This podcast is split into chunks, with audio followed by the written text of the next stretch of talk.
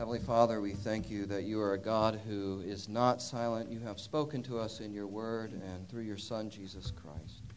Now give us ears to hear what you might have to say to us, we pray, for Jesus' sake.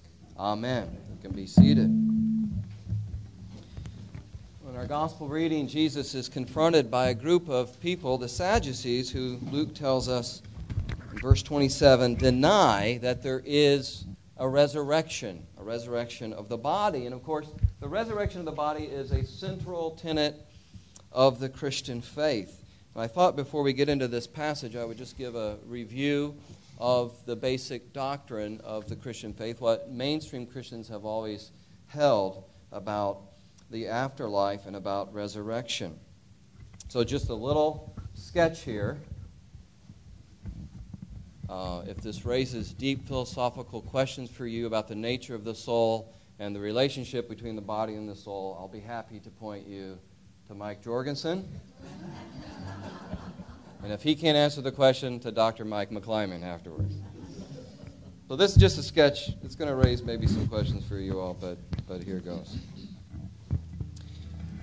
Mainstream Christians have always held that after death, we are immediately in the presence of God in the presence of the Lord. So Paul writes in 2 Corinthians 5 8, to be absent from the body is to be present with the Lord. Jesus said to the penitent thief on the cross, Luke 23 43, Today you will be with me in paradise. After your death, today you will be with me in paradise. So again, mainstream Christians have always held that when we die, we are immediately in the presence of the Lord. But this life, this life after, immediately after death, is an intermediate state. Okay? It's a temporary state, it's a temporary form of existence. Because Christians have always held, unlike some Greek philosophy, that the body is good, God is the creator of the body, and human beings are a composite of body and soul. So when Christ comes again to judge the living and the dead, God will resurrect the bodies of all who have died. Life after death ultimately is not a matter of the immortality of the soul, but of this resurrection. This is the great hope. Those who have died in Christ will be raised to life with Christ in a new heaven and a new earth. Those who died apart from Christ will also be raised, will be resurrected bodily, but they will enter into an eternity separated from the presence of God. Now, that's the mainstream Christian teaching. Again, probably lots of questions are raised, and there's more that we can say about it. But there have always been skeptics of this belief in the resurrection of the body. We see it here in our gospel reading. It goes back to Jesus' day. People rejected the idea of bodily resurrection. And there are people, of course, today who reject it the materialists thoroughgoing materialists who say that we're nothing more than an accidental collection of matter, and that when our body dies, the matter dies and we're extinguished into oblivion. There's nothing. That's the materialist view, which, by the way, has a lot of um, presuppositions that can't be proved, right? It's based on presuppositions, philosophical ideas that can't be proved. But there are these other views. There's other religious views about what happens when a person dies. Um, for example, belief in the reincarnation uh, from Eastern religion, which is making some inroads into our culture today. There are people who believe that when you die, uh, you reappear in the, in, in the next life in a different form of life. You come back to earth in another form of life. And then there are many people who just just prefer not to think about it at all and hope for the best. You know, it's, it's like Woody Allen who said, I don't fear death, I just don't want to be there when it happens. He's kind of the great voice for that sort of neurosis. So there's a great deal of skepticism and confusion and false ideas and fear around this issue of the afterlife. And that can seep into the church. So we need to always go back to the clear teaching of Scripture. We always need to go back words of Christ for our foundation. And that's what we find here in Luke 20. Some clear teaching that Jesus gives us about the resurrection of the body. The Sadducees come to Jesus with a question, and of course, they're not really wanting his answer.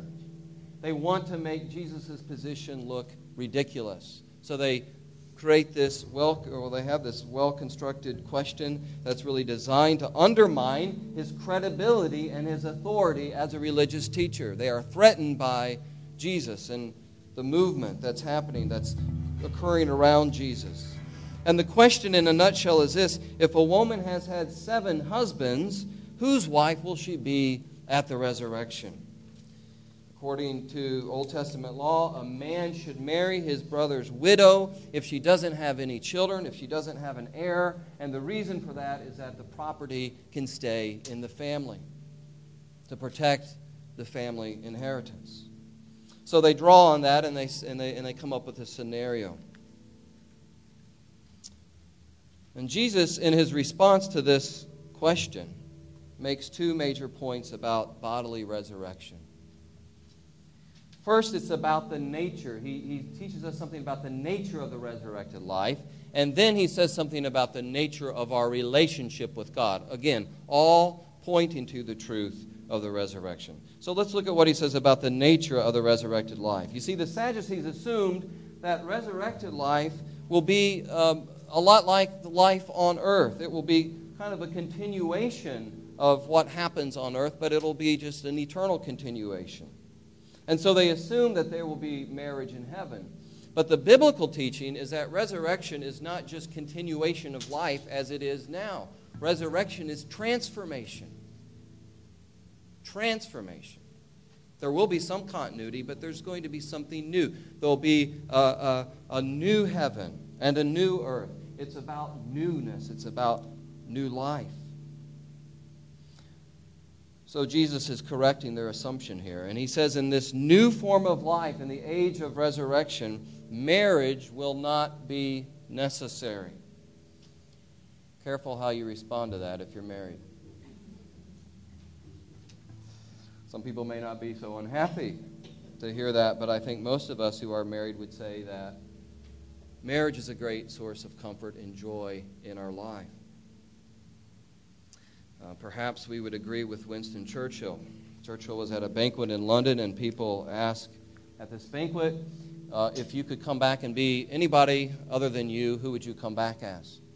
And this was um, as they went around the table at this banquet. Everybody was wanting to see what Churchill would say, of course, and he was the last one to give his answer. And uh, when it finally came to be his turn, he rose and he took his wife's hand and he said, If I could be anybody other than me, I would like to be Lady Churchill's second husband. he scored some points there. Don't we wish we could all be so clever? But I think anybody who has a good marriage can, can relate to that sentiment. But Jesus says that in marriage there is, in, in heaven there will be no marriage. Why is that? What's the logic here?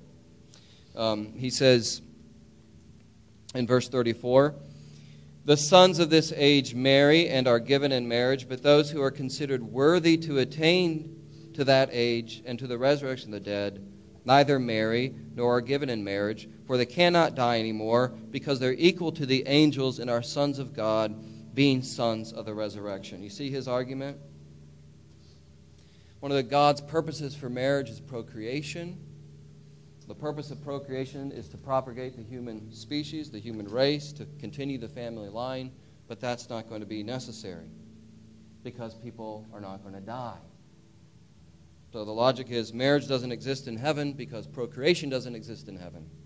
Procreation doesn't exist in heaven because death doesn't exist in heaven there'll be no need for procreation. So that's, that's part of the, the logic here. But I think there's something else we can say about why marriage isn't necessary in heaven, and we can broaden the biblical teaching here for a minute. At the heart of marriage, of course, is this desire to be loved. Right? And we all long for love. We long for unconditional love. We long to know someone intimately and deeply and to be known by them. Intimately and deeply. And God designed marriage to, to, to reflect something of that love that will ultimately be fulfilled in heaven. See, our desire to be loved unconditionally with a pure love will be fulfilled in heaven in the presence of God.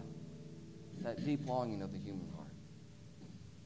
Now, again, God desired marriage to reflect something of that, of the relationship of love that He has with His people. Ephesians 5, when Paul talks about marriage, he talks about this is a great mystery. I'm talking about the relationship between Christ and His church.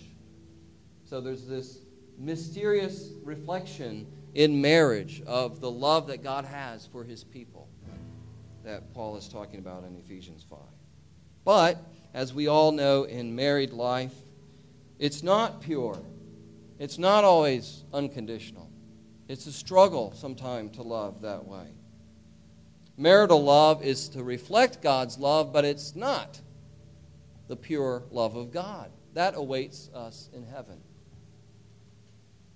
There's an ebb and flow. As you know, I've been married 15 years. Some of you have been married much longer than that, and I'm not telling you anything you don't know. There's this ebb and flow in marriage. There's seasons of marriage. Josie told me the other day. She said, "You know, it's been a while since we've had a good fight." you know, she's just waiting for the good fight to happen. It's, it's the Irish Italian mix in her, I guess. She's feisty. So we know that's coming down the pipe something to look forward to. But that's, that's marital life, right? We're sinners.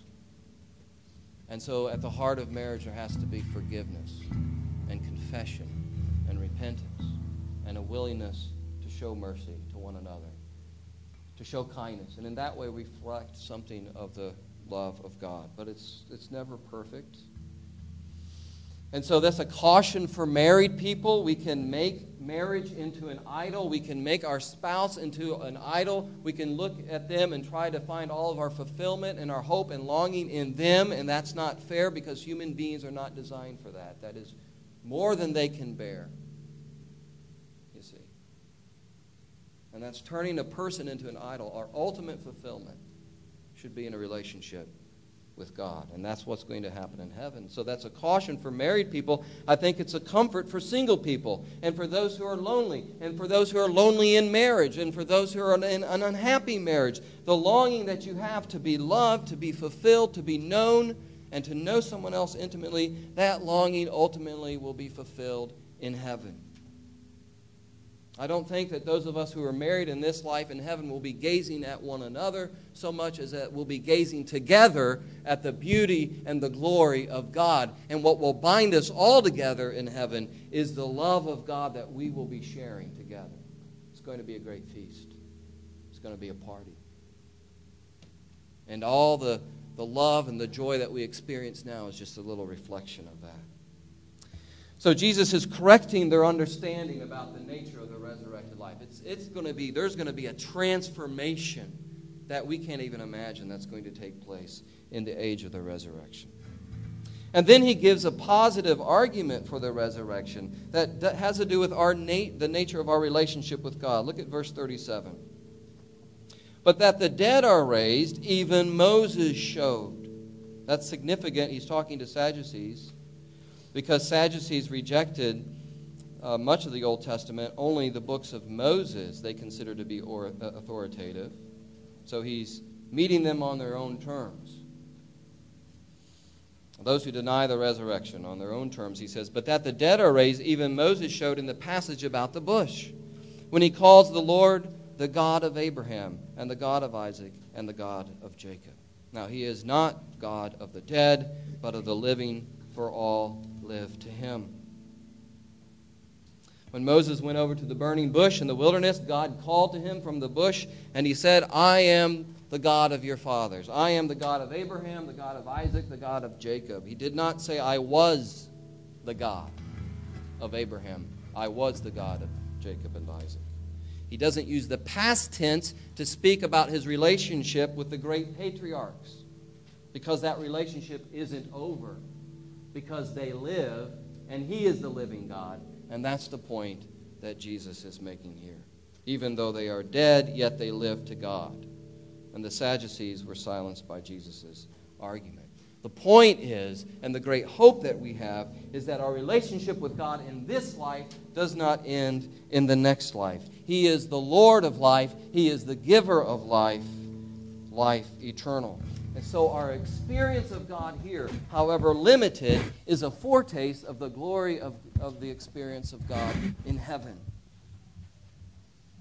When we experience the presence of God in our life, maybe through prayer, when we experience the presence of God, maybe at Holy Communion, when we experience the presence of God through the acts of love that we receive from other people, when we experience something of the grandeur, the majesty of God, and the beauty of nature, these things are not meaningless. They're not blips in our neurological pathways. They're real, and they're a foretaste of heaven.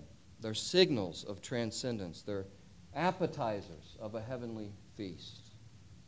So, Paul says in Romans 8 that the work of the Holy Spirit in our life the work of the Holy Spirit that enables us to call God Abba, Father, that enables us to have this deep relationship with God now, is a foretaste of our relationship with God in heaven as we eagerly await the redemption of our body and the glory that is to be revealed in us. The good news is that our relationship with God continues even after death. God loves us, God wants to be with us, God has made a way for that to happen through the life, death, and resurrection of His Son, Jesus Christ. And He loves us so much that nothing will be lost. We'll be gathered together at the last day, and we'll live with Him in a fully embodied existence forever.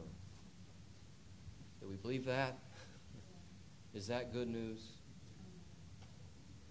It's good news. It's the only hope we have in the face of death. So we can live in that hope without fear.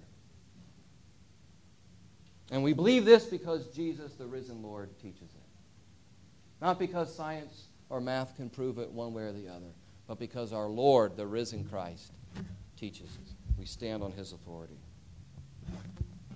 I tell you, it makes a huge difference. A couple days ago, uh, Wanda and I were with Carolyn, niece, who's dying of cancer and we were there with her family, her, her son, her, her son, her two daughters, with their spouses, with, with Howard, and we surrounded her bed, and we held her hand, and we prayed. And we prayed extemporaneously, and we prayed prayers from the prayer book, and we prayed this prayer Almighty God, look on this your servant lying in great weakness. Comfort her with the promise of life everlasting given in the resurrection of your Son, Jesus Christ our Lord. There was a lot of sadness in that room. There was grief, but there was hope only because of the resurrection of Jesus Christ. He taught the resurrection, he demonstrated on the third day the resurrection, and he gives us hope as we turn to him in faith. Amen. Let us pray.